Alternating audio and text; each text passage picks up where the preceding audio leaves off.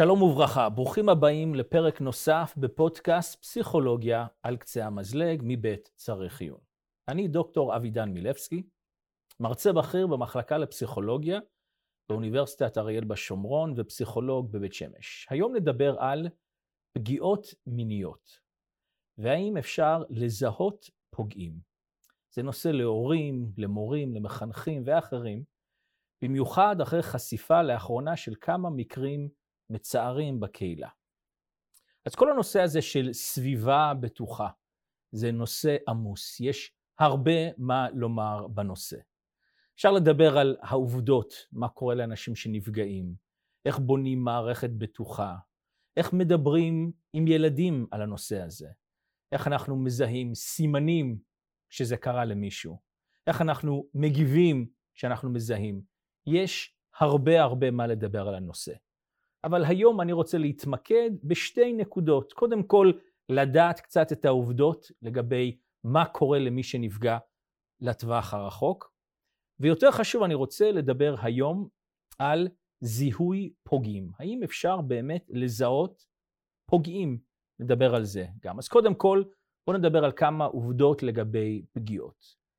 מחקר די גדול שנעשה באוניברסיטת חיפה, חיפה, על התחום הזה פה בארץ אומר לנו שכל ילד או בן נוער שני בישראל נפל קורבן להתעללות, אלימות, הזנחה.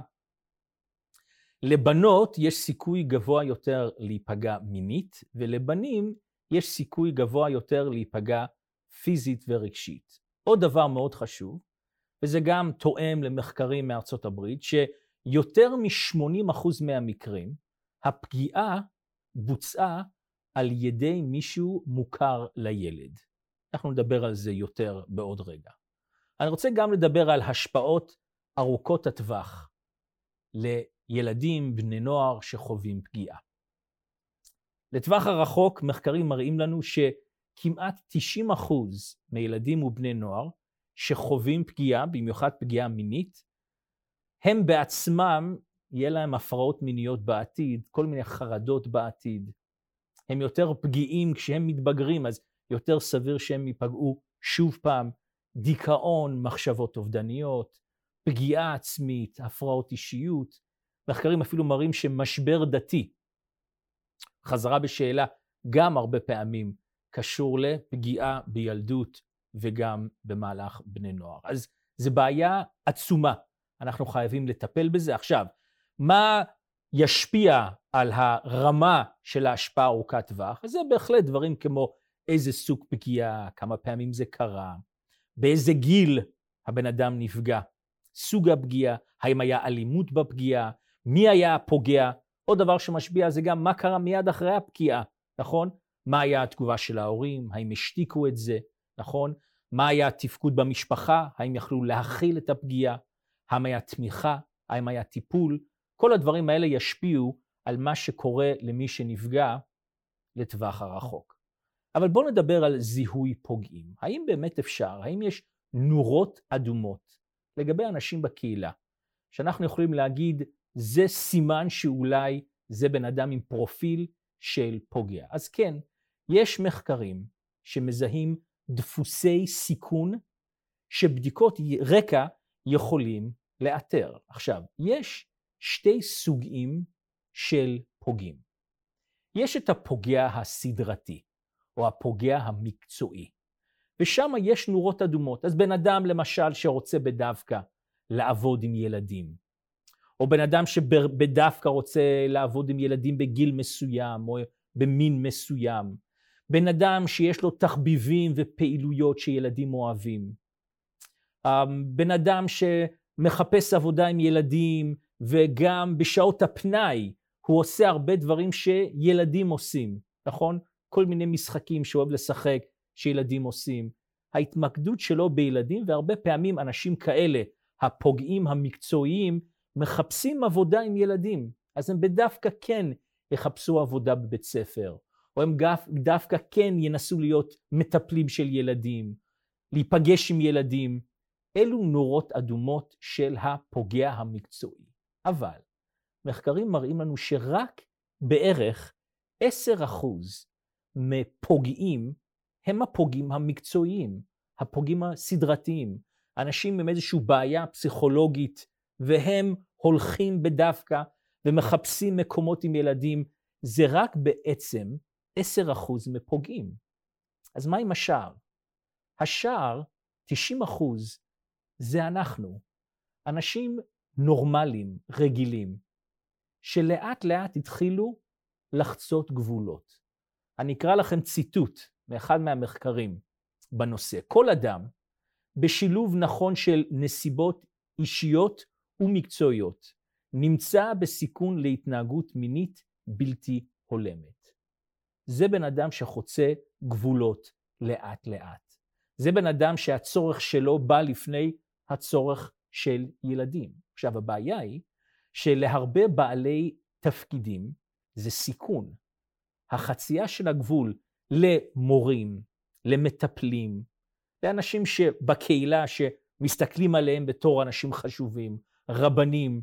הבעיה שהרבה פעמים במצבים כאלה, לבעלי תפקיד, לבעלי תפקידים כאלה, יש גורם סיכון. קודם כל יש הבדלי כוח. יש הרבה כוח, נכון? יש הרבה משאבים למורה, למטפל, לרב. יש הרבה אמון שבני נוער, ילדים, שמים בבן אדם הזה, נכון? הרבה פעמים הוא נציג של בורא עולם, נכון? אם זה רב, אם זה מורה, נכון? מורה. אז בגלל הבעיות האלה, לפעמים, לאט לאט אנחנו מתחילים לחצות גבולות. וזה בעצם הבעיה. זה בן אדם נורמטיבי, ברוב המקרים. אנשים כמונו, כמוני וכמוכם, שלאט לאט אין להם את הגבולות הנכונות. והם מתחילים בשלב הראשון משהו קטן, ואז זה מתפתח למשהו אחר, יותר גדול, ולאט לאט זה מגיע למקומות שלצערנו פוגעים בילדים. אני רוצה לדבר קצת על הנושא הזה של חציית גבולות, ולדבר על כמה שאלות שאנחנו צריכים לשאול את עצמנו כשאנחנו רואים אנשים בקהילה, מרבנים למורים, למטפלים, לסופרים, כל מיני אנשים בקהילה שאנחנו מסתכלים עליהם ומעריכים אותם, צריך לשאול כמה שאלות לגבי האם הם חוצים גבולות. וזה גם שאלות לעצמנו. אם אנחנו מורים, מורות, מטפלים, רבנים, איזה שאלות אנחנו צריכים לשאול את עצמנו לגבי האם אנחנו לפעמים חוצים את הקו, לפעמים אנחנו עוברים את הגבול. אז למשל, האם האדם מחכה לראות ילד מסוים במהלך היום? מורה, רב, מטפל, ילד מסוים או בן נוער מסוים, אני מחכה לראות אותו. זה אומר משהו. האם האדם מארגן להיות לבד עם ילד מסוים? גם זה. הבן אדם בשכונה, הרב, המורה, המטפל, מנסה למצוא זמנים להיות לבד עם ילדים מסוימים. זה נורה אדומה. האם האדם לא יהיה מרוצה מכך שמבוגרים יסתכלו על ההתנהגות שלו במשך יום שלם? תחשבו על זה, שאלה גם על עצמנו. האם היינו, זה בסדר שאנשים רואים מה אנחנו עושים במהלך היום. אם אנחנו חושבים לעצמנו, עדיף שלא, זה גם נורה אדומה. האם האדם מדבר על עניינים אישיים עם ילדים ובני נוער? האם הרב, המורה, המטפל מדבר על הסיפור שלו, מדבר על דברים אישיים שקורים לו? זה גם נורה אדומה. האם האדם מתקשר עם ילד מסוים מחוץ לתפקידו? תחשבו על רבנים, מורים, מחנכים, מחוץ לתפקיד, מחוץ לעבודה, מחוץ לתפקיד, האם הוא מנסה ליצור קשרים, מנסה לדבר, זה גם נורה אדומה. צריך לחשוב על אנשים שמעורבים בחיים של הילדים שלנו. האם הם מנסים ליצור קשרים איתם מחוץ למקום המקצועי, מחוץ לבית ספר, מחוץ לקהילה, נכון? מחוץ לעבודה. זה גם נורה אדומה שהאדם מתחיל לחצות גבולות. זה נורה אדומה. האם האדם מבקש מילד לעשות לו טובות אישיות? תעשה משהו בשבילי. אם זה מורה, מורה, מטפל, רב, האם הוא מנסה שהילד יתחיל לעשות דברים בשבילו? זה גם נורה אדומה. האם האדם מעניק לילד יחס מסוים? האם האדם הזה אומר לילד או לבן נוער, היחס שיש לי איתך, וואו, זה מעל ומעבר. הרבה יותר מהיחס שיש לי עם תלמידים אחרים, או ילדים אחרים, זה גם נורה אדומה. אנחנו צריכים להקשיב לזה, אם זה מה שקורה לאנשים שבחיים של הילדים שלנו? האם האדם מבקש או מקבל עצה אישית מילד? האם הבן אדם הזה, הרב, המטפל, המורה, מגיע לילד ואומר, תשמע, יש לי בעיה אישית, מה אתה חושב? זה גם חצ... חציית גבול. האם האדם אומר או עושה משהו עם ילד שהוא לא היה רוצה שיוקלט? תחשבו על זה. כל דבר שאנחנו עושים, האם זה בסדר? כן, שיקליטו את זה. ברגע שאנחנו אומרים לא, זה גם נורה אדומה. האם לאדם יש מחשבות על להיות לבד עם הילד? עכשיו, קשה לדעת מה המחשבות של הבן אדם, אבל כמו שאמרנו, אם הבן אדם ההוא מנסה למצוא הזדמנויות להיות לבד עם ילדים, זה גם נורה אדומה. האם האדם מתעקש לחבק, לגעת, להחזיק יד של ילד, גם כשהילד לא רוצה? זה גם נורה אדומה. זה אומר לנו משהו.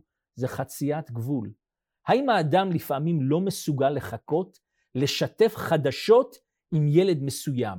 זה גם מראה על משהו מעבר, זה חציית גבול. שוב פעם, זה גם נורה אדומה. האם האדם הזה חושב שילדים לא יכולים לומר לו לא? מה, אני, אני ביקשתי ממך, אתה חייב לי לעשות את הדבר הזה. אם בן אדם חושב שילדים, בני נוער, אנשים שהוא עובד איתם, אסור להם לומר לא, זה גם נורה אדומה. מה עוד הוא עושה? והוא מצפה שהם לא יגידו לא. שוב פעם, נורה אדומה.